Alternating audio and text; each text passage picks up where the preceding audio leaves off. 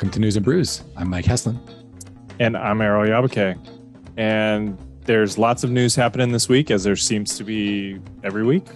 Uh, but this episode is a little different. This is our second special episode of the week. Uh, we had a great interview with Chris Blattman earlier. Uh, this one is going to be a deep dive on one story uh, that Mike is going to walk us through episode by episode uh, let's go deep on the January 6th hearings. Let's get into it.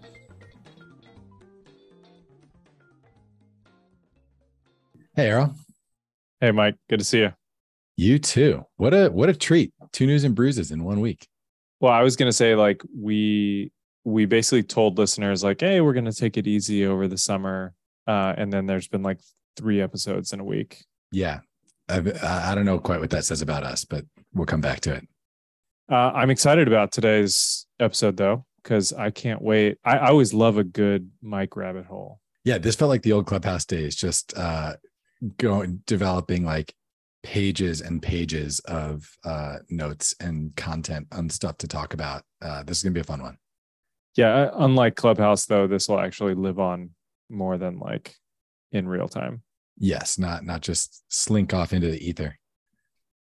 Um, well, listen, I I I want to get to it. I would like to know what you're drinking. I have an appropriate beverage for today, but I, I oh, want to yeah. hear what you're drinking first. Well, I am drinking today. So uh, last time we recorded, it was the morning, and I went high noon. We're in the afternoon now, uh, but I'm going coffee today. I'm going Wandering Bear cold brew, my go-to, always in the fridge, always on tap, reliable, strong coffee little milk in it. Let's go. You got your game face on. That's right. It's it's a game face made for radio. I have a DC Brau, the corruption. Perfect. Perfect. Which is perfect. Right, right in front of your uh Yule log TV. Yeah, display, I, I thought like. I thought every time we record, since I have a TV in my background now, I should just have a different screensaver. Love it. Love it. This is a good one. This is a good one to start with. I feel more comfortable already. Yeah. I, I want you to feel like, you know, you're next to the hearth. And next to the hearth, you can open and go down as many rabbit holes as you want. Wow. So let's do let's, it. Let's do it then.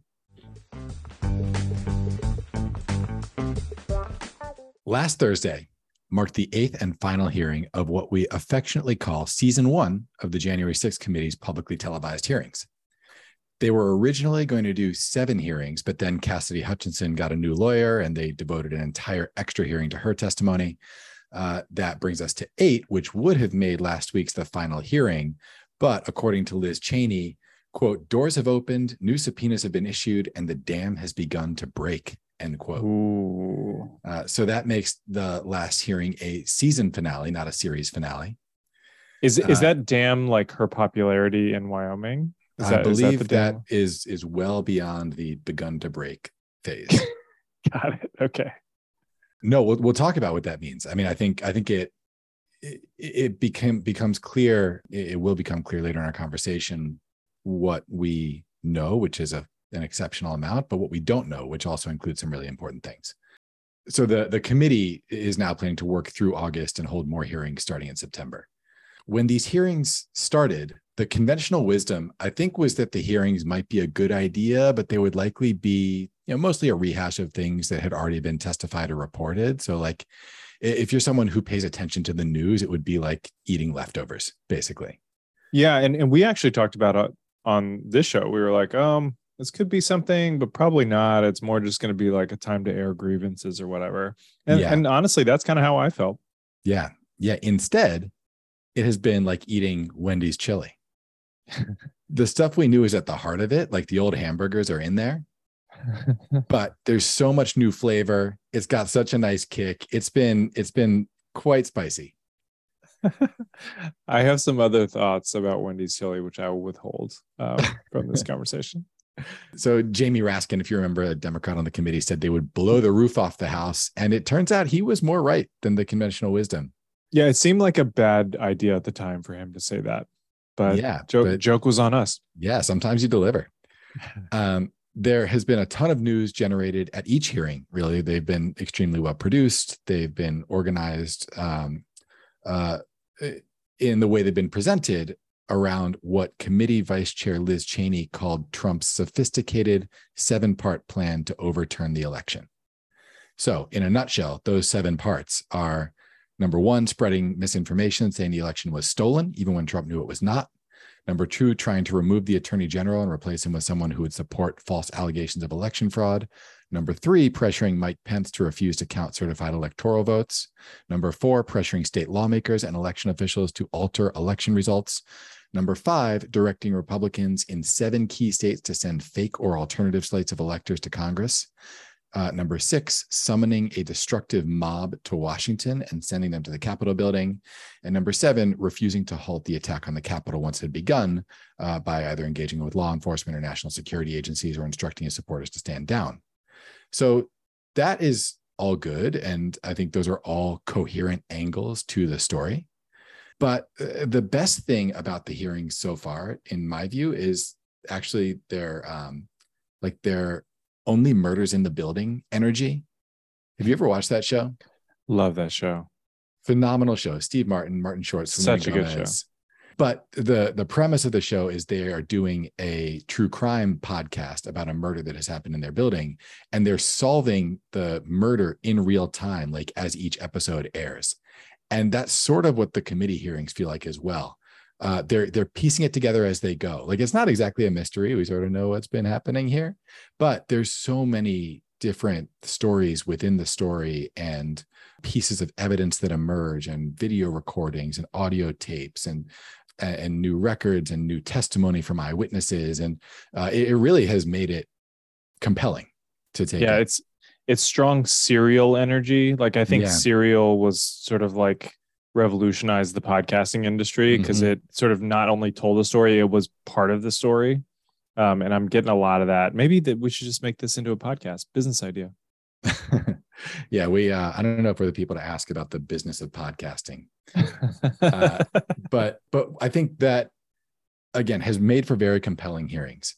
But one shortcoming of the hearing structure, both being organized around those kind of seven different parts of the plan, and having this real time only murders energy to it is that it has not always been clear how those different narratives, those different parts of the plan intersect, or how exactly new evidence fits in with everything we already knew. And yeah, so, I, I would agree with that. It, it seems disjointed.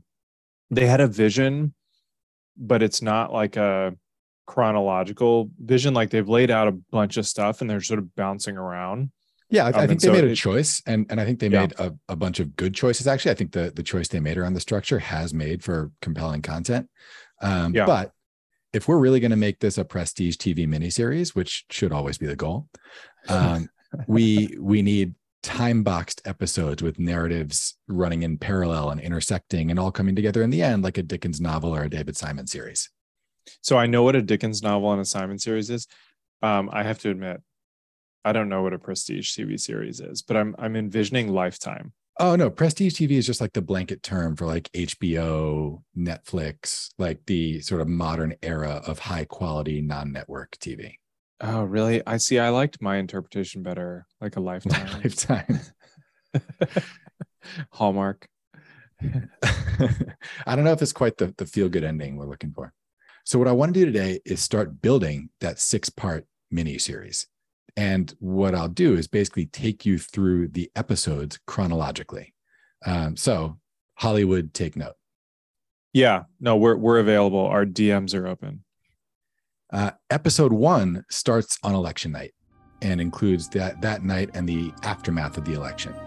So I envision the camera opening on a on a close up of Rudy Giuliani, uh, pants on, but it's it's been a long election night. He's like definitely half a bottle of Dewar's deep. Uh, Trump advisor Jason Miller actually testified that Rudy Giuliani was definitely intoxicated on election night when he uh, first advised Trump to lie that he had won the election. Uh, although that idea that's of, an energy. Yeah, that that idea of you know lying and saying you won no matter what happens had actually also been suggested by Steve Bannon on his podcast before the election. So, uh, so that idea was out there. Yep. Uh, an important point the committee has made is that Trump knew he lost and he knew Mm. that there was no fraud uh, in any widespread way in the vote. Both of these actually became clear very soon after the election. Uh, so Jason Miller testified that the top data analyst on the campaign, Matt Oczkowski, told Trump very shortly after the election, in pretty blunt terms, that's a direct quote, that he was going to lose. Uh, and campaign lawyer Alex Cannon said he told Trump's chief of staff, Mark Meadows, soon after the election that there was no evidence of widespread voter fraud, uh, which actually prompted Meadows to respond, So there's no there there. Yeah. It, it, it's it's worth pointing out, and you may get deeper into this, but it's worth pointing out that like this is not an inconsequential thing. Like him knowing that he lost is important because him knowing that he lost goes to intent. Like if he knew that he lost and he still tried to overthrow, then then that's like more of an intent, uh, and and that has some sort of like legal bearing, which I'm sure. Yeah, I mean, d- depending about. on exactly what the what the crimes are that that he's charged with, that that state of mind could be really important. well, conspiracy is one of them, right? And so Yeah. intent really matters in conspiracy. Yeah, yeah. Um, within two days after the election, campaign lawyer Cleta Mitchell puts into action an idea that she testifies may have come up even before the election, but she asks John Eastman, another lawyer, to prepare a memo justifying their case to state legislatures to overturn the votes in their respective states. This happens like on election night. This is within two days. This is episode one. Yeah. Wow. Uh, so, based on this guidance, Trump and Giuliani start executing uh, what I'll call Plan A, Plan A to overturn the election. Right. which uh, importantly has an inside game and an outside game component. That combination is like a classic Nixon era dirty tricks play, uh, which is no coincidence since one of Trump's closest advisors, Roger Stone, architected many of those very Nixon dirty tricks back in the day and has a giant tattoo of Nixon on his back. I did not know that. I, I'm I'm convinced that he is the penguin. yeah, yeah. Google Google that tattoo. Uh, the inside game, and this comes directly from uh, I'm not gonna Google that tattoo. Let's be real. this comes directly from testimony in uh, the fourth hearing, is that Trump and Giuliani started filing lawsuits and calling Republican legislative leaders in every swing state and pressuring them to, without evidence, vote to overturn the will of their voters. The outside game is all about misinformation, lies, conspiracy theories, everything that has been teed up by four years of Trump playing footsie with QAnon and building the media apparatus of Fox News and OAN and Newsmax and Breitbart and uh, and the the whole the whole gang. Specifically, we heard from Georgia election workers Ruby Freeman and her daughter uh, Shaye Moss that Trump and Giuliani amplified a video that was taken out of context and used the footage to make baseless claims that those two election workers had committed fraud. Uh, these women and their family members were then subjected to anti Black racist smears, death threats. They were warned by the FBI that they weren't safe in their own homes. Um, Wow. Essentially, their lives were turned upside down by this. And that, that all had to do with the outside game, just sort of ginning up the, the passions of Trump supporters. Uh, that outside game also proved to be quite lucrative for Trump. So uh, Trump used those false, accla- false claims of election fraud. Uh, we learned this in the second hearing uh, saying that there was a left wing mob that was stealing the election to solicit donations for an official election defense fund beginning just in the immediate days after the election. Uh, the solicitation raised about $250 million in total. This is the stop the steal thing. uh, this is where that started. Yeah, this is specifically the asking for money uh, Okay. around the the election defense fund. Hundred million of that was raised just in the first week. The election related litigation actually ended within just a few weeks after the election, but the request for cash continued. And the fine print of that solicitation did note that the donations would go not to an actual legal defense fund, but to Trump's super PAC that he controlled jointly with the RNC.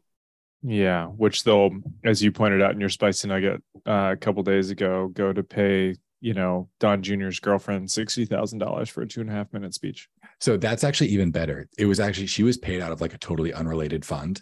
So this this first episode ends on December 1st, 2020. That's when Bill Barr, then the Attorney General, gave an interview to the Associated Press saying there was no widespread voter fraud. Uh, this is when Trump got so enraged that he threw his plate of food at the wall, smearing it with ketchup. Got it.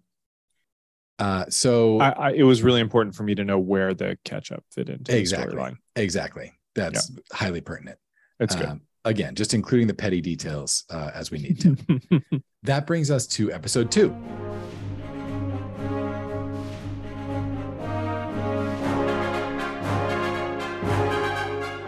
This uh, generally spans the period from December 14th to early January.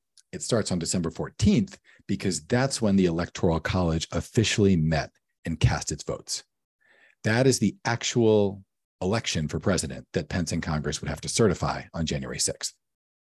At this point, what Trump campaign chair Bill Stepien called in his testimony uh, Team Normal and Team Crazy within the campaign that's when these teams start to polarize and coalesce. So, uh, on Team Normal, in their videotape testimonies, former Secretary of Labor Eugene Scalia and uh, Ivanka Trump both stated that they called on Trump to concede the election at this point, uh, and are summarily ignored. So, when uh, you say polarize and coalesce, it's like they are going into their corners and they're hardening in those corners. Yes, exactly and you know all these people like Mick Mulvaney who have been saying Trump will go quietly once the legitimate legal challenges have been exhausted are are not so sure now that Trump uh, has lost like 61 of 62 legal challenges and is just digging in even harder. Yep. So this brings us to the infamous unhinged White House meeting that took place on December 18th. Uh, this included Pat Cipollone, uh, and and the story of this actually comes from his direct testimony, so firsthand testimony. Trump, Sidney Powell, Michael Flynn, Patrick Byrne, affectionately known uh, and really exclusively known as the Overstock guy. Um, was the pillow guy there too? I, you know, he wasn't named, but I wouldn't be surprised. Uh, yeah, yeah but Top all, all advisor. These, all these other people are part of this like outside group pushing election conspiracy theories. Um, Cipollone said they exhibited a general disregard for backing what you actually say with facts. Uh, so that was that was his description of the meeting. Cipollone testified that during the meeting, a draft executive order which would have directed the U.S. military to seize voting machines was discussed in a very serious way.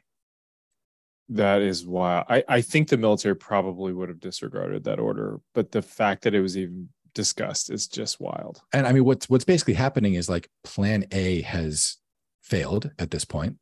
Uh, the electoral vote has already happened, and they are now trying to figure out what Plan B is. So that's that's one possibility. Later that night, uh, Trump has another secret meeting with Sidney Powell, Michael Flynn, and Rudy Giuliani. Coming out of that meeting in the early morning hours of December 19th, uh, he sends the infamous tweet saying, Big protest on January 6th in DC, be there, will be wild. So this tweet actually, you know, sort of going to the the outside game uh, leads to further solicitation for the January 6th rally on extremist internet websites, uh, as well as right wing media. Uh, a notable example is Kelly Meggs, the head of the Florida Oath Keepers, who posted a message on Facebook uh, just uh, within a couple hours after the tweet was sent, pledging that his group would work together with the three percenters and the Proud Boys uh, to support that rally. Wow. But what all this basically shows is that by mid December, Plan B has started to come together. Uh, the outside game continues, but now with this extra rally component and clearly with some uh, direct involvement of extremist groups. The inside game has now evolved. Uh, we learned actually just this week in the New York Times that it's in the first half of December that the fake electors plan really comes together. Hmm. The idea was that the Trump people could just register fake slates of electors in contested states and use that as grounds for Republican members of Congress to object to the certification of the election on January 6th. This is the Eastman plan. You know, I, I actually, Eastman was involved like really throughout. The most important part of the Eastman plan has to do with Mike Pence, and we'll talk about that later. But oh, it all, interesting. It okay. comes together. Yeah. So to execute this plan, they actually had like point people directing the operation in each state, uh, each of the seven contested states, including in Pennsylvania, one Doug Mastriano, now the GOP nominee for governor in this yep. year's election. Yep.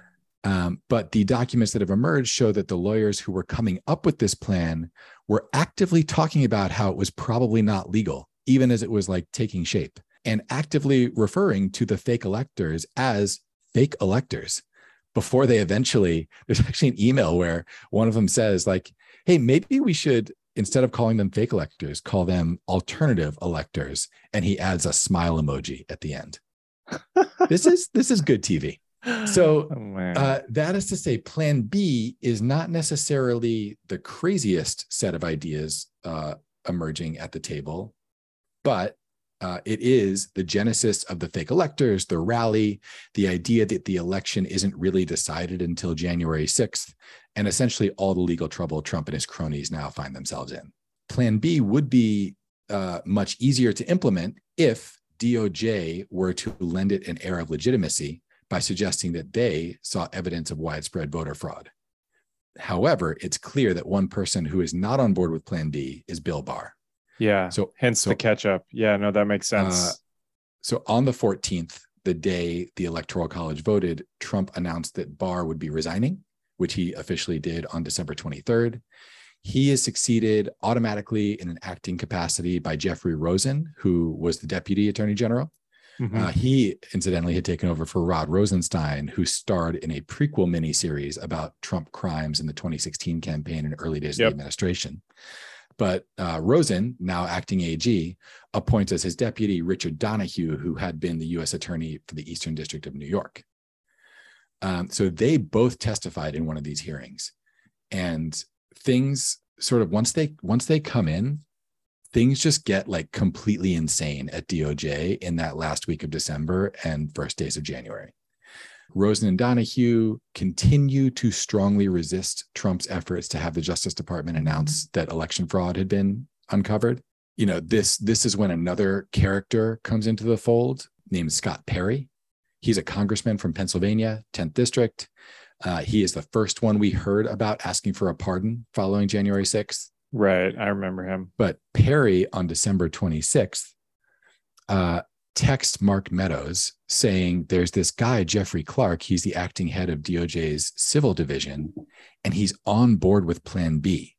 Let's oust Rosen and install Clark as attorney general. Wow. The next day, on December 27th, Trump is on the phone with Donoghue and tells him, listen, and this is a direct quote just say it was corrupt and leave the rest to me and the Republican congressman. I'm gonna take a swig of my beer. So, so he's putting direct pressure on. The following day, December 28th, Jeffrey Clark approaches Jeffrey Rosen, the acting attorney general, and his deputy, Richard Donoghue, and gives them a letter that he proposes be sent to Georgia lawmakers with modified versions uh, in the other close states, you know, Arizona, Michigan, Nevada, New Mexico, Pennsylvania, Wisconsin.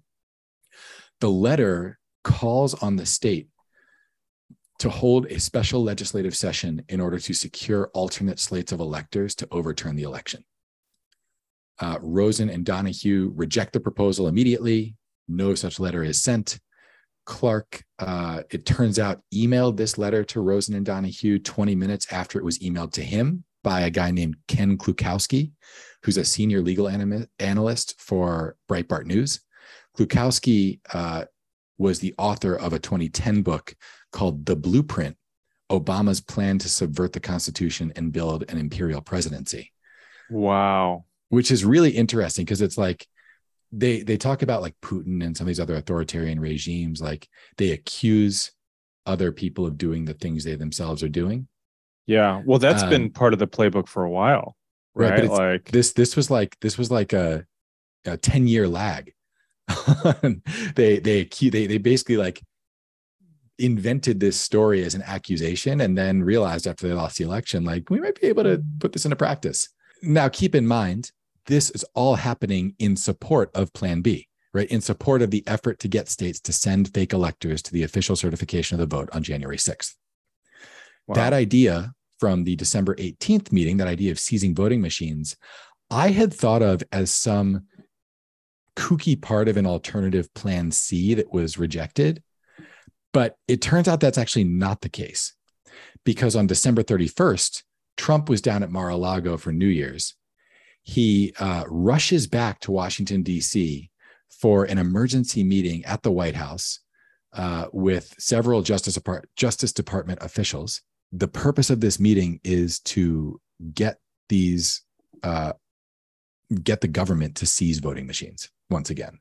So uh, Trump is asking them, why don't you guys seize these machines? Donoghue tells him that you know, experts at DHS had already investigated and there was nothing wrong with the voting machines.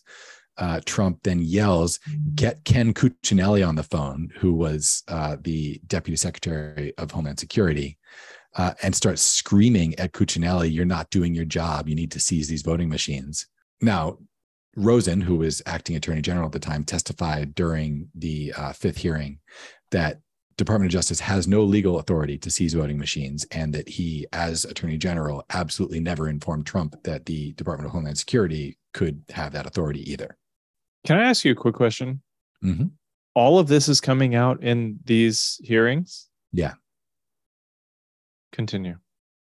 Uh, so, so what this says to me is that there wasn't really an elaborate Plan C, where they were going to like seize voting machines and do a bunch of their own hacking and forensic analysis and try to change the totals or something. They just wanted the optics of seizing the voting machines to be able to officially say, "We This we, is corrupt. we seize the voting machines because there are problems. There's something funky about them. We're continuing to investigate." Just like sow that doubt, basically. Oh, that's that's very Trump though. Like right, it's, it's all, about like yeah, all in support of. Plan B, right? All in support of this fake electors play. So they're trying to pressure these states any way they can to gin up some controversy, some doubt about the legitimacy of the vote, uh, to push state legislatures to appoint their own fake electors. Uh, that last meeting we talked about was on New Year's Eve. On January 2nd, we get the famous call with Brad Raffensperger. So uh, people have probably heard a lot about this, um, but you know, essentially, eh, there's direct audio tape of Trump calling Raffensperger, the Georgia Secretary of State, and saying, you know, I just I want to find 11,780 votes. That's one more than we have uh, because we won the state. You know, so at this point he's losing by 11,779 votes. He's saying we need one more than that. He is, you know, also calling the chief investigative officer for Raffensperger's office, office, Frances Watson, and saying, you know, when the right answer comes out, you'll be praised. That this call forms much of the basis for Trump's current legal issues in uh, in Georgia, but th- that you you sort of see in the timeline how that fits into the larger strategy. yeah. Um, so Raffensperger was the state attorney general, but they were also trying to work federal prosecutors toward the same end. So, uh, former U.S. attorney for the Northern District of Georgia, B.J. Pak, uh, actually did testify during the second hearing, uh, and he resigned from his position on January 4th, later telling the Senate Judiciary Committee that the White House informed him that Trump would fire him if he did not publicly state that his office had found election fraud in Georgia. Yeah. I mean, that seems pretty serious. Also, I wonder, I wondered at the time, and I'm wondering just hearing you talk about Georgia, and like, I almost feel like losing Georgia was such an emotional thing for for Trump because it's like not supposed to be a swing state, right? Mhm. Like this is a red state, and the fact that like two Senate seats went Democrat and he lost the presidency, like I almost feel like he was dedicating more energy almost to, to Well, Georgia. you- maybe he went across the line because of it. Do you remember? Do you remember when those Senate seats flipped? January. January 5th, Yeah. the day before the riot. Yeah. No, Um, I again emotions. Yeah. Uh, so so the day after that call with Raffensperger, uh, January 3rd, we get uh, the meeting at the White House with top DOJ officials in which Trump is openly considering a move to replace acting AG Rosen with Jeffrey Clark. Uh, you know, saying, What do I have to lose? This is where Donoghue tells him, you know, Mr. President, we'd resign immediately. And basically, uh, all of the top people at Justice will resign if you promote this unqualified hack. This was the meeting where Donoghue also told Clark, You're an environmental lawyer. Go back to your office and we'll call you if there's an oil spill, just on a more petty note. Um, but isn't that wouldn't that wouldn't that be something that Trump would want though? Like all of them to resign? I think so many of them would resign that the Justice Department would not be able to function. Got it. Uh, and it would it would clearly show, you know, he's trying to influence people, right? He's trying to influence Republican leaders across these states, Republican members of Congress. If he loses the entire leadership of the Department of Justice that are all his allies to begin with, right? It it shows that there's something non-credible going on here. Interesting. So this is sort of like the Boris Johnson, we're all gonna we all resigned in protest moment. Yeah, sort of. yeah, very similar, very similar. Um, one thing that's interesting is if if you look at the and the committee did look at the White House call logs from the afternoon of January 3rd, officials within the Oval Office were already referring to Jeffrey Clark as acting attorney general. Whoa. So he he was never actually promoted to that position, but clearly that was in the plans. That was it was the all plan. all part of this plan B to have, you know, to get support from DOJ to try to exert influence on these other states. That's sort of the the big inside game here. Yeah. So so that's that is all inside game, you know, trying to work the channels of power to change reality. Um, but we can't forget the outside game, right? And we are now just a few days away from January 6th. So uh, in in her testimony, Cassidy Hutchinson testified that on January 2nd, Rudy Giuliani told her that Trump and his allies planned to go to the Capitol on January 6th. Uh, she told Meadows about this, and this was when he like just kind of stayed looking at his phone and said things might get real, real bad. yeah, I remember her saying that in the Um, in the hearing. in in her initial testimony uh, that that they showed on videotape, Hutchinson also said that the Proud Boys and the Oath Keepers were talked about openly in the context of planning the January 6th rally, especially by and around Rudy Giuliani. Yeah. Interesting. Um, that could be that could be significant too, right? Because this sort of collusion, you know, conspiracy thing. yeah, so bringing in now uh, your best friend Mike Lindell, the My Pillow guy. Oh, love that Uh, guy. There was an organizer of the rally who sent a text message to Mike Lindell on January 4th saying that Trump would call for the march unexpectedly. Basically, that you know they weren't going to tell anyone in advance that they were going to march to the Capitol, but that that was the explicit plan from the beginning, um, and they they didn't want word to get out to you know not risk a counter march or whatever, but um, that that that that was the plan. So, just taking a small step back here, let's look at where Plan B stands as of January fourth. The outside game is going swimmingly. We have thousands of people committed to attending the rally. We have these right wing militias engaged as the tip of the spear to breach the Capitol. But the inside game has been almost entirely a failure. DOJ won't move. They've lost all their legal cases. Trump's hands are tied around making Jeffrey Clark attorney general. Uh, and most importantly, no state legislature has actually certified alternative electors. So the deep state works. at this point, it all comes down to Mike Pence. I see this episode ending with like a close up of Pence's face. Uh, you know, when when he tries to look stern, he, and he sort of just looks confused and lost instead. Um, for reference, if you look up photos from when he was on the North Korean border, it'd be kind of like that. we'll link that Uh, in the show notes. so so that that's the end of episode two. We're now at episode three.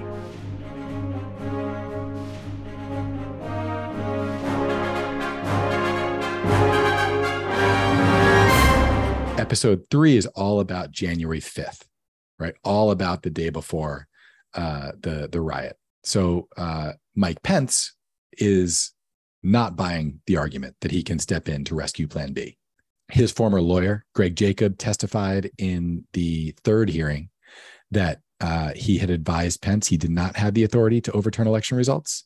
Um, and that in his legal opinion, uh, those who wrote the Constitution wouldn't have put it in the hands of one person to determine who would be the president of the United States. Seems reasonable. Seems reasonable.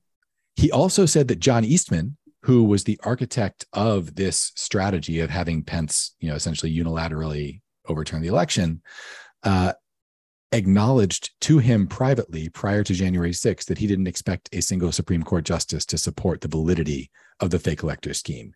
He- the architect of this plan knew it was illegal and had, had said as much to Trump.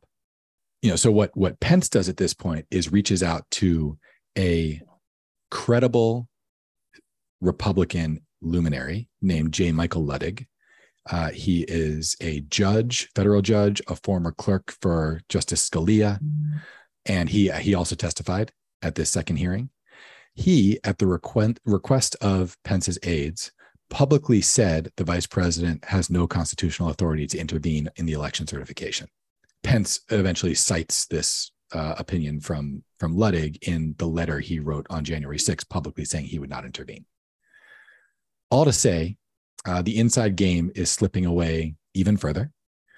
Uh, this is where this is where our narratives start to come together, right? Yeah. So if, if Pence won't make the inside game happen, maybe the outside game, and particularly its scary and violent components, can influence or at least delay Pence and Congress certifying the election for Biden.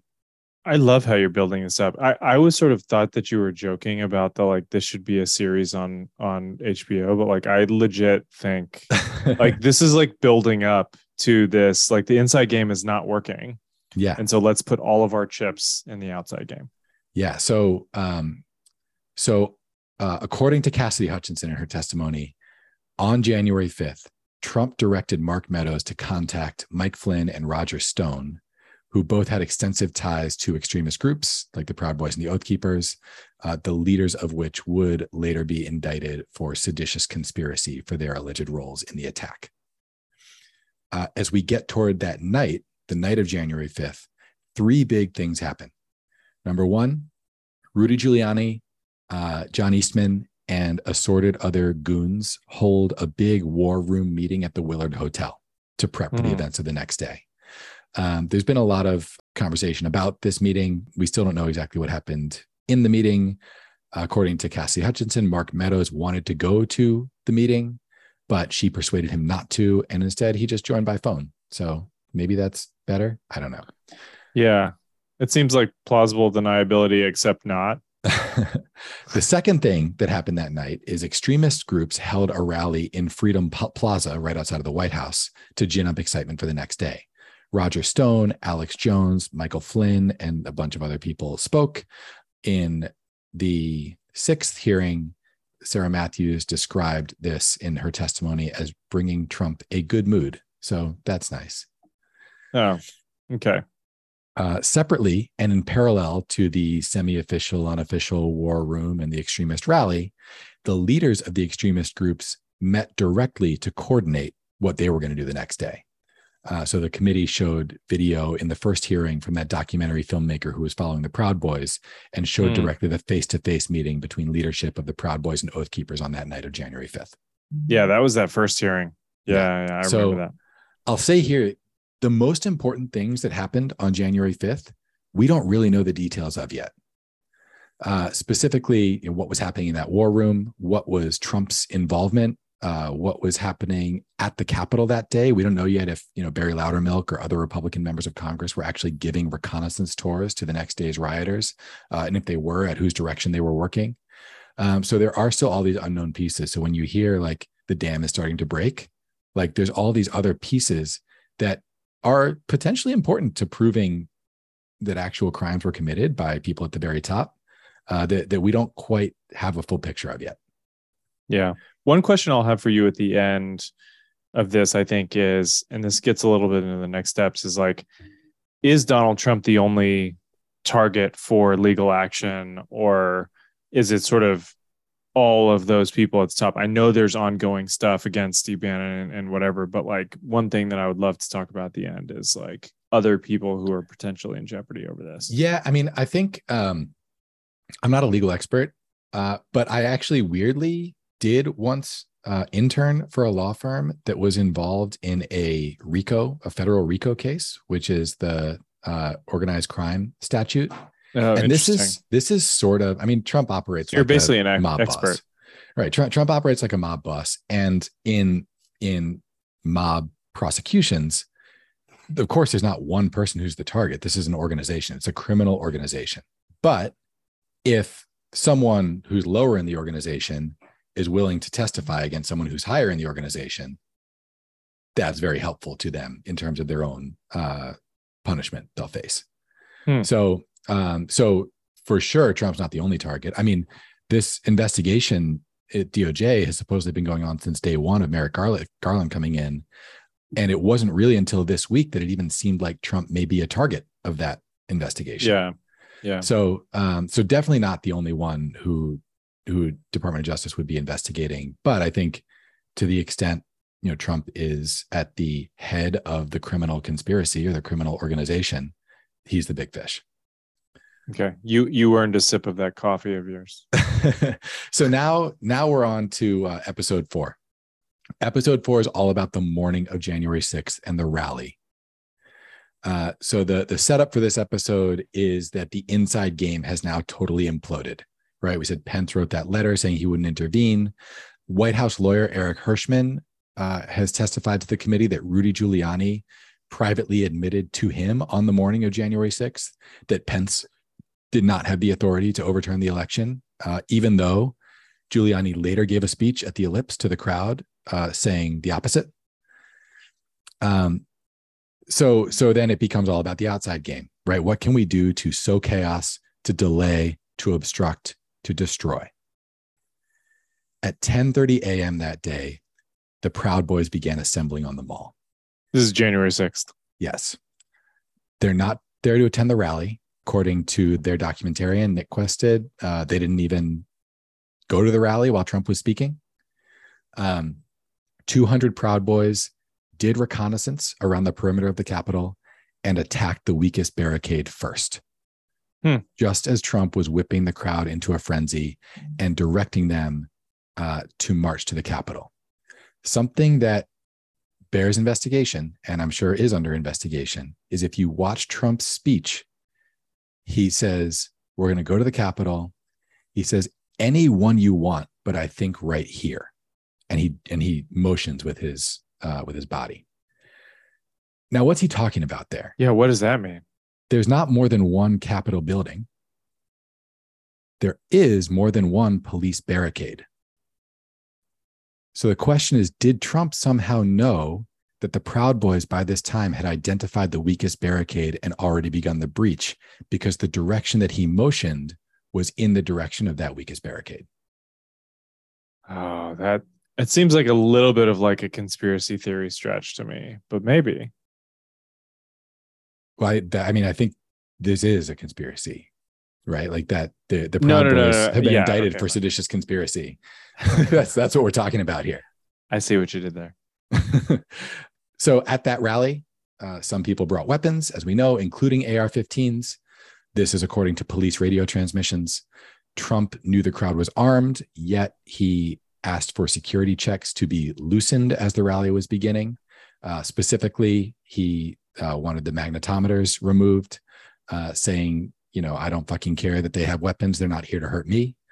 Did they actually remove the magnetometers? I don't know. Yeah, interesting. Um, house, but I think the magnetometers were only around the perimeter of the ellipse rally, so it wouldn't really matter, right? Like the the. That's kind of why I was wondering about this focus yeah. on the magnetometers. Like it, you know, like I guess it's it goes to show that he knew they were there were armed people in like a short vicinity of the Capitol. Right. And that they were there for some other purpose than to hurt Trump. Right. I mean, the implication yeah. of saying they're not here to hurt me is they are here to hurt someone else. Not, uh, yeah, I don't know about that though. Like, I mean, there's a lot of people in the United States that just carry guns not thinking that they're going to hurt somebody, right? I guess it's a question of did he say, they're not here to hurt me? Or did he say, they're not here to hurt me? Yeah, no, exactly. Like, yeah, yeah, that's what um, I'm talking about. So that morning, uh, House Minority Leader Kevin McCarthy called Cassidy Hutchinson to uh, express his concern that Trump would try to come to the Capitol after Trump said it in his speech at the ellipse. So basically, Trump, you know, gives this speech, says, "March to the Capitol. I'm coming with you," and is in fact very keen to go to the Capitol. Secret Service agent Robert Engel uh, said that that would not be safe and insisted on taking him to the White House instead. And then, according to Cassidy Hutchinson, Trump became very angry, insisted he wanted to go to the Capitol, grabbed for the steering wheel of the presidential SUV with one hand, and lunged at that agent Engel with his other hand. So let me pause here just to note trying to grab the steering wheel with one hand when you have hands the size of Donald Trump's was just absolutely doomed from the beginning. Like from, like, from the like, back seat too. It's it's like it's like the claw machine in an arcade. Like it was never going to happen with those hands.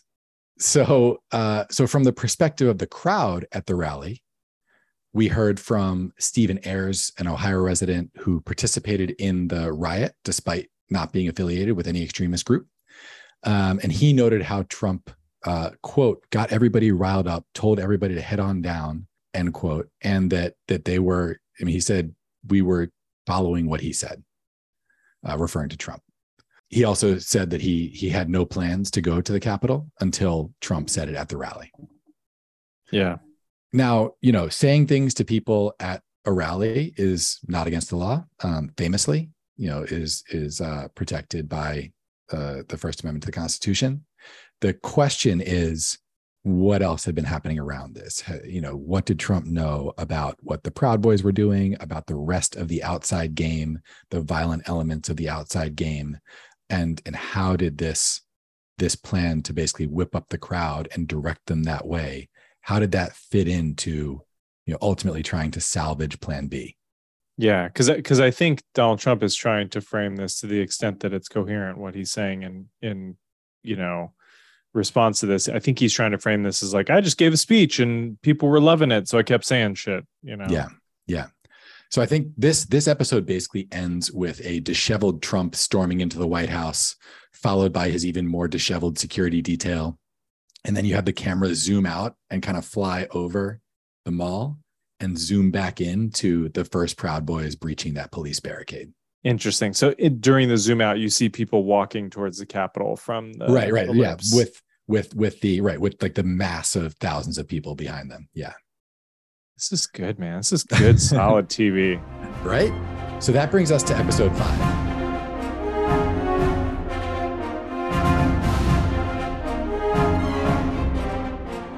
This is the January 6th riot itself. So this is sort of like Game of Thrones, like the second to last episode is the crescendo.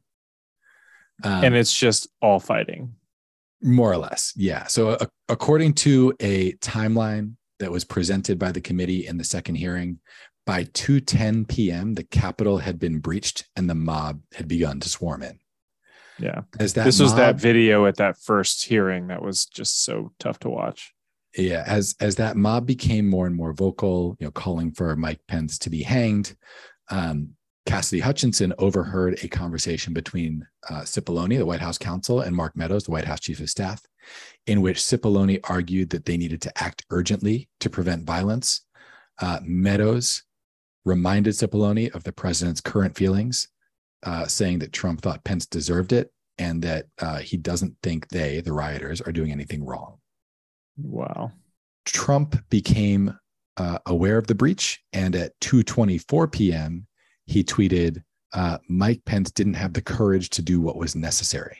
The committee also revealed that you know, this mob, as they were chanting "Hang Mike Pence," came within 40 feet of Mike Pence uh, as he was being evacuated to an underground loading dock. And there's so, all sorts of evidence of those rioters and insurrectionists seeing that tweet from Trump that he sent at 2:24 p.m. Yeah, yeah. So, uh, so Greg Jacob, this is going back to Pence's lawyer, um, was there with Pence. He testified that the Secret Service instructed Pence and his aides to get into cars right as the riot was beginning. Most of them did. Pence did not. And uh, the head of his security detail basically said, you know, I, I can assure you that we we you wouldn't be evacuated from the Capitol without my permission. Pence responded, I know you and I trust you, but you're not the one driving the car. Whoa. And you know, Pence Pence also didn't want the the world to see him fleeing, right? Yeah. To to give the the rioters that satisfaction.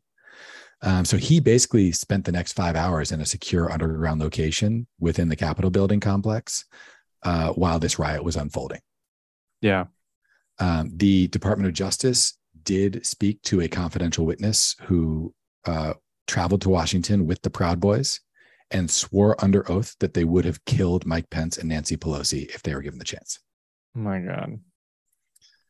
Um, yeah. I said I said this in a previous episode, and I think it's worth re-mentioning here. Like on that day, Mike Pence showed bravery. Yeah. So Pence's security team at this time was fearing for their own lives. They were calling their family members to say goodbye, essentially. Yep. And so, you know, getting back to the White House at 2:53 and 2:58 p.m., Don Jr. sent Mark Meadows a text message saying that he wanted his father to quote condemn this shit, end quote, and to uh, go to the mattresses, which by which he meant you know go, Go to the mats. Yeah. Yeah. go go all in. Trump, for his part, was uh, completely on board with the idea of hanging Mike Pence during the riot. You know, so so much was made in the final hearing of this this 187 minutes, right after the riot started and before Trump did anything. Yeah. Uh, we we still don't know who exactly he was talking to during this time, just over three hours. We don't know what he was saying to whoever he was talking to, but it doesn't take much to sort of look at the context, look at the build up to this, infer that he his last best hope at this point is that this riot, this this riot that spawned from the outside game of his plan, uh, starts to influence the inside game, right? Starts to move members of Congress, encourage them to object to the votes, encourage them to put their own pressure on Mike Pence, whatever it may be.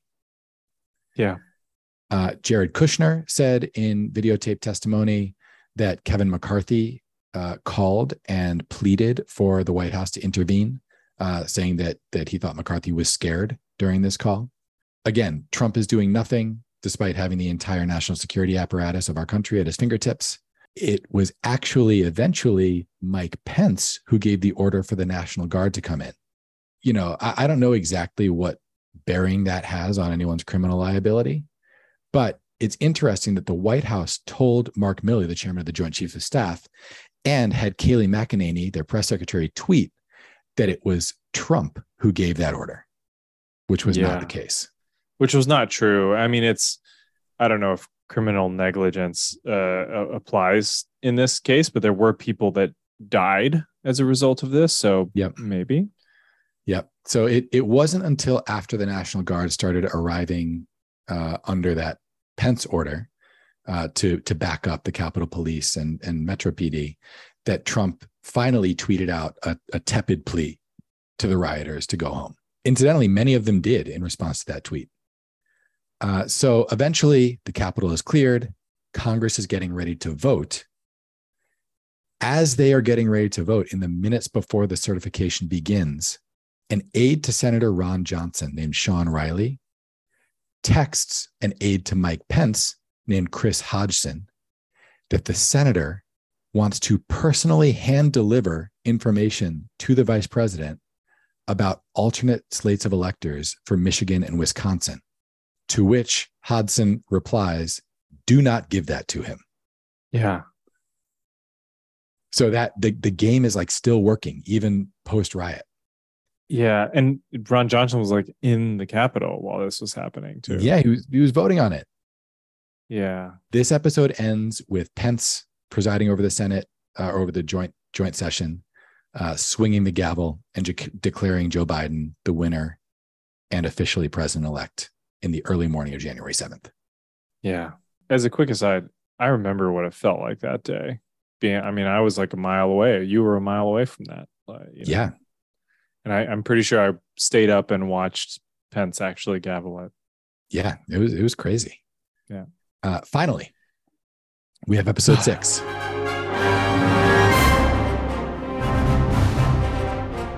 Episode six. Is this the final episode? This is the season finale, This is the this is the mini series finale. Yeah. mini series finale. Yeah, I'm I'm Yeah. thinking Netflix is is where we need to go. Yeah. So episode six covers the days following January 6th. Uh, this episode is all about accountability or the lack thereof. Yep. Uh, it includes a bunch of things not covered in the hearings, actually, that we won't really talk about today, like the second impeachment of Donald Trump. But there are some important things that we've learned. So on January 7th, Trump did give a videoed speech criticizing the January 6th attack. What we saw in the final hearing last week was footage of Trump's rehearsals for that speech. Yeah, outtakes. uh, which showed that he was extremely hesitant and in some cases refused to make the speech as it was written. He refused to say that people who broke the law will pay for it. He refused to say the election was over. On a purely petty note, he stumbled over the word yesterday. But like, what's the yesterday thing? Like, is does he have a speech impediment, or like he just couldn't like even think about January 6th? So this is this is more than we need to like go deep into, but I think he was talking about reading as opposed to saying it. I can't really tell because when he said it, he didn't sound weird, but he did make a comment in another part of the rehearsal that he was having trouble seeing the cues. So yeah, I yeah, I, I think that's been a you know common thing. I mean, it's it's a petty thing for them to bring up, which you know, like we said, we're here for it, but like it's it's not that he was like in that one instance probably not like you know choking up over the nostalgia yeah yeah 6th. yeah so um so this period is also when the pardon requests start to uh, flow in mm-hmm. so the committee has alleged that, that john eastman was aware that his coup memo and other legal recommendations were potentially criminal he uh, emailed rudy giuliani saying famously i've decided i should be on the pardon list if that is still in the works but uh, did not in fact receive a pardon uh, he, uh, for what it's worth, pleaded the fifth 100 times in his taped deposition.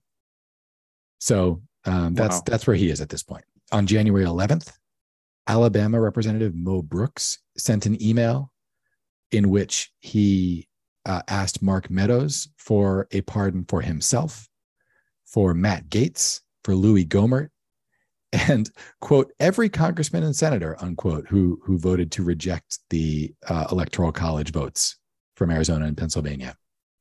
Jeez. Uh, White House aides also have mentioned that Andy Biggs of Arizona, Marjorie Taylor Greene of Georgia, and Scott Perry of Pennsylvania had all requested preemptive pardons. I mean, Marjorie Taylor Greene's probably going to need a pardon at some point in her life. Let's be real, whether it's over this or something else who knows? So yeah. I I see this this episode ending kind of like the movie Charlie Wilson's War. Did you ever see that movie? Yeah, good movie. Great movie. But where, you know, in, in at the end of that movie, which is about the US involvement in the war in Afghanistan against yep. the Soviet Union in the 80s, it basically ends with the US weapons flowing to the Mujahideen, future Al Qaeda, and you sort of see how this uh, this this episode has sowed the seeds of future destruction. Um, the best image I can think about to end this final episode here is Kevin McCarthy, who on January 13th, as they were discussing impeachment, said Trump bears responsibility for the insurrection. 15 days later, on January 28th, flies to Mar a Lago to presumably melt into a puddle of pure grovel. uh yeah you mentioned this in the chris Blattman uh, interview, you were like, "Yeah, it it happened really quickly that they re- re- reverse course on this." Um, so that's that's wow. our series. That's my story. Well, Mike, that was that was really impressive. I haven't seen anything like that. Um, I almost feel like this should be like a written. We should turn this into some sort of written thing. Um, more importantly, Netflix, our DMs are open but man, that was really good, Mike. Uh, also terrifying. Let's just be real. But thanks. Yeah, for for the Netflix executives, we are on social media. you can find us at News us and Brews Pod. At News and Brews Pod on Twitter and Instagram, and DMs are open, as Errol said. Should we talk about what's next, real briefly? Yeah, for sure. So you mentioned that this is really season one this is i mean we talked about it as like mini series like the the events that you talked about as a mini series but like the seven or eight episodes that were the hearings seem to only be season one and they and they have mm-hmm. Alluded to and probably have even like scheduled follow on hearings. Presumably i mean you you sort of dropped crumbs throughout your presentation. Presumably it's going to be on some of those topics. You know what did we know about that meeting at the willard beforehand? What was trump's involvement? What happened you know in more detail at that speech? And again this is all sort of like trying to put together this case of intent and mm-hmm. you know like conspiracy um which seems to be the most likely sort of route prosecutors can go. There was a great daily episode last week before the final uh, hearing mm.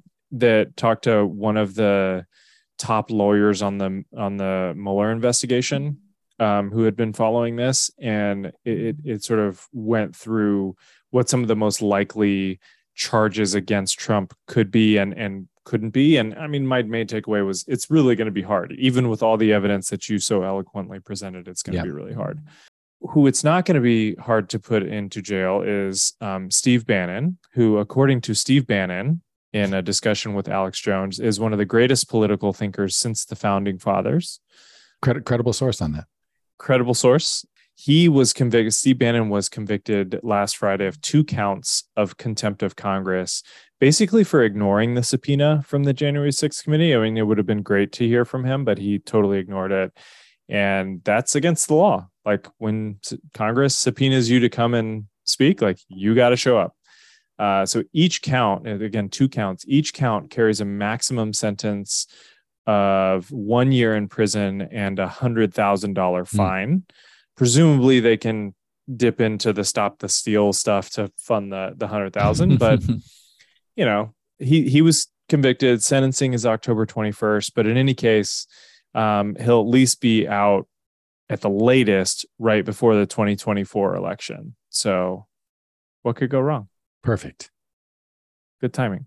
In other news, as and you alluded to this before, it it appears that the DOJ is actually investigating Trump himself, mm-hmm. and and Merrick Garland has been on public record, like basically journalists keep asking him, "Is Trump under investigation?" and he answers by, "Nobody in the country is above the law," and they're like, well, Even the president?" And they're like, and Merrick Garland's like, what part of nobody is above the law do you not understand? Yeah you know we we talked at, at, when these hearings were starting about sort of the three audiences for them right? Yeah. being congress the department of justice and the public.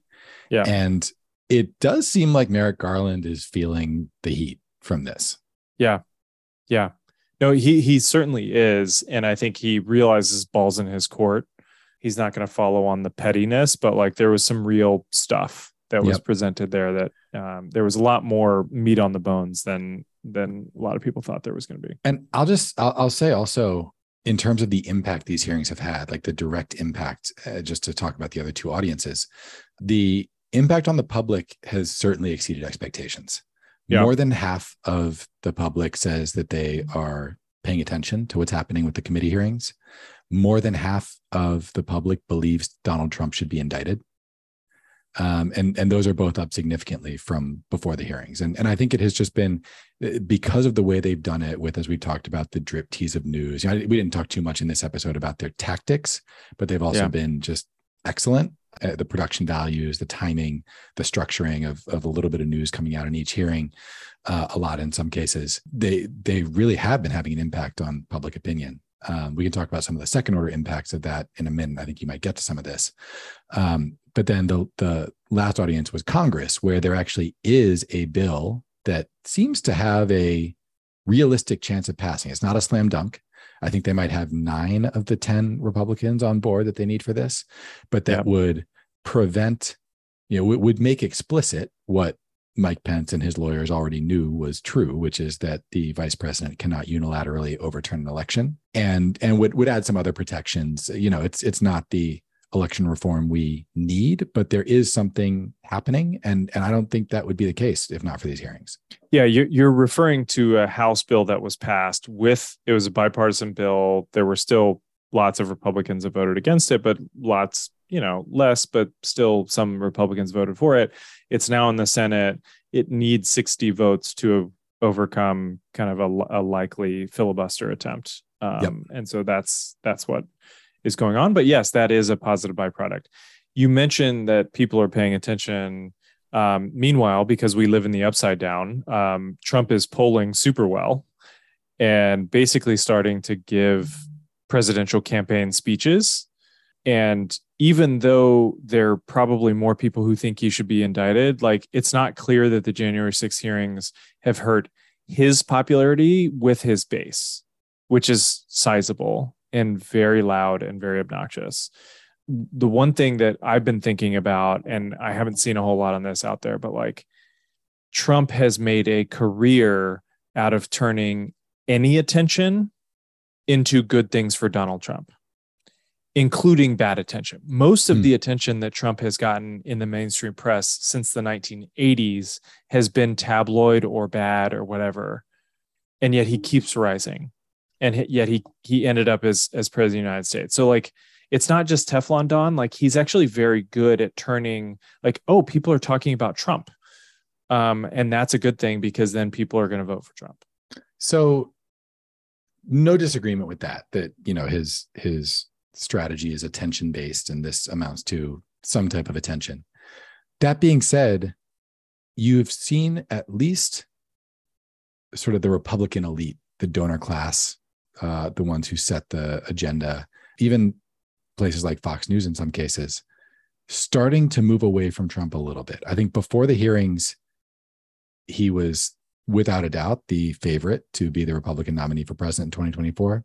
That's probably still the case, but you've seen a lot of uh, attention shift over to Ron DeSantis, which I don't know if I would consider that a good thing. Like actually, when when we talked about the first hearing, we talked about how important it is for the committee to make the case that even if you like Donald Trump, even if you think he did good things as president, that this is a different conversation. This is too far. This is un-American. This is not in line with the the principles we all have to share for our country to continue functioning. And I think they have actually made that case extremely effectively. Almost every witness has been a Republican. The Republicans on the committee, Liz Cheney, Adam, Adam Kinzinger, have, have had a lot of, of time uh, in the spotlight. the challenge is that the natural extension of that argument is Therefore, we need to find someone as much like Trump as possible without being Donald Trump. And that's yeah. the space that DeSantis is trying to fill and, and doing a pretty effective job at filling currently. I think um, he's doing an effective job at that. I, I have a prediction. I think Trump is going to announce he's running for president fairly soon for two reasons. He, he suggested that he would. Yeah, he, they, they, he definitely his, his team leaked it, right? They totally did. And and I think it's two primary reasons. One is that because of the hearings, it, perhaps people are starting to move away from him and he's going to make people choose. And then the second reason is everybody in the Republican Party is telling him not to do it until after the uh, midterms, which he has had no love for the Republican Party throughout his time. So I think that is almost going to have like the opposite effect that they think it's going to have. Yeah, it's interesting. Like I I think it'd be great if he did that because, and I think pretty much every Democrat who pays attention to politics thinks that too, right? To the extent we can make the election, typically the party out of power wants to make the election a referendum on the current leadership. The party yeah. in power wants to make it a choice. Yep. Trump announcing his candidacy makes the midterm election immediately a choice, if a not choice. a referendum on do you want Donald Trump back? right? Like that's that's where the best yeah. thing could happen to Democrats. Yeah. Do do you want Donald Trump to come back and have a compliant Congress? Right. Now now I think I think Trump would reject that argument. Obviously, he doesn't think that people hate him, but I think he probably knows that announcing now makes him look extremely weak. Right? I don't if, know. If you're if you're Donald Trump six months ago, there's no reason for you to announce your candidacy because you're just steamrolling and doing whatever you want you also have more restrictions on your activity, on your fundraising, whatever, once you announce. Uh, the, the only reason to do it is if you're in a position of weakness and you want to get out ahead of other potential candidates. Which is why I think he's going to do it. But but your your points I think are really well taken as well. Kudos to Mike. This it's really been a phenomenal rundown. The timeline that you put together is great. You've been up, you know, later than you'd like to admit on a couple of nights um, putting this together we all thank you for it um, and we we look forward to the the Netflix documentary coming out. Or maybe it's not a documentary. Maybe it's like a based on a true story drama. No, no. This is this is the like you remember uh, that HBO. Uh, HBO's done a bunch of these. Like they did the Game Change one after the 2000 oh, yeah, election. Yeah, yeah, yeah. Like they did one about the financial crisis. Like that's that. Like this is like the uh, the the serialized uh, drama. Yep On I'm it. Netflix, for it. call us. I'm here News and. Brews Pod, social media. Thanks again, Mike. Uh, Well, let's let's go on to some spicy nuggets then. You want to start? I've got one. As uh, Ilana, our producer, is want to do, she helped us put together a couple videos of our interview with Chris Blattman. And there's one um, particular tweet that she put out that got friend of the pod, Francesca Ermiva, to respond, being like, Yeah, yeah, that's great and all, but like, can we get some info on Mike's skincare regime? which I thought was her her exact tweet, which we will uh, link as my spicy nugget, is unrelated, but can M at M Heslin drop details for his skin routine. So shout out to Francesca, shout out to Mike's lovely I'll say radiant this. skin. it's not easy to be a man in the news media, Errol. you know, I do my best to craft thoughtful questions for our guests, uh, you know, to prepare uh, and, and really put some thought into stories. And all these people want to talk about is is is my looks. Is your looks. Yeah, that's great. Love it. All right, my spicy nugget, uh, and that was just a joke. Nothing but love for Francesca. Uh, my spicy nugget is: Have you seen this story coming out of New York about Lee Zeldin, the uh, Republican current U.S. representative and, and Republican nominee for governor? No. So last week, Lee Zeldin was attacked on stage at a campaign event by a man wielding a sharp object, not a knife. It was like a sharpened keychain. Uh, that uh, you know was is obviously not a joke or uh, you Yeah. know, not not not spicy in the direction that we like to think of things being spicy. Um, very serious, but um, you know, so so this uh, police are there and and take this attacker into custody. He was released after just a few hours, and uh, Zeldin very quickly started putting out messaging, fundraising uh, about the fact that this attacker was released so quickly. The reason for that being that his a big part of his platform and, and one of his big issues is this bail reform that New York has recently undergone that allows nonviolent uh, offenders to be released without bail as they await trial. You know, so so people looking at this thought that's odd. Like, why would why would someone Yeah. be released so quickly after? It sounds violent too. Right. So they looked into it. The lead prosecutor, like the, I don't know if it's a DA or equivalent position, in the place where this crime happened was until extremely recently Lee Zeldin's campaign chair and was actually at the rally.